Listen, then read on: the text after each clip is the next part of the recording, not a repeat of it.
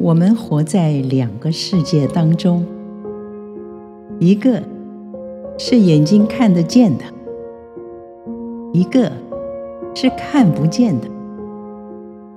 两个世界互相影响、较劲。使徒保罗说：“我们所顾念的，不是看得见的，而是看不见的。因为看得见的。”是暂时的，看不见的是永远的。短暂的客旅人生跟永恒的关系是什么？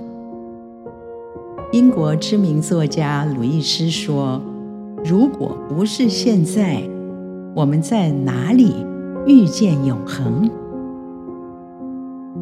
他看见现在和永恒之间有一条。连线，今生的另一端系着永恒，多么奇妙的设计！上帝创造我们的时候，把永生放在我们心里。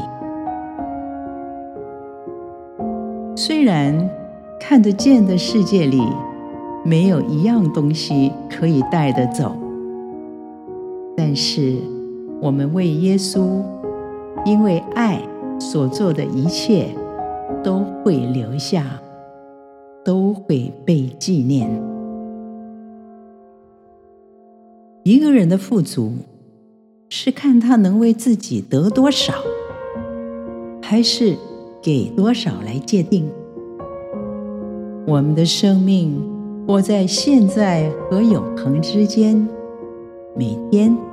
都在做这个选择。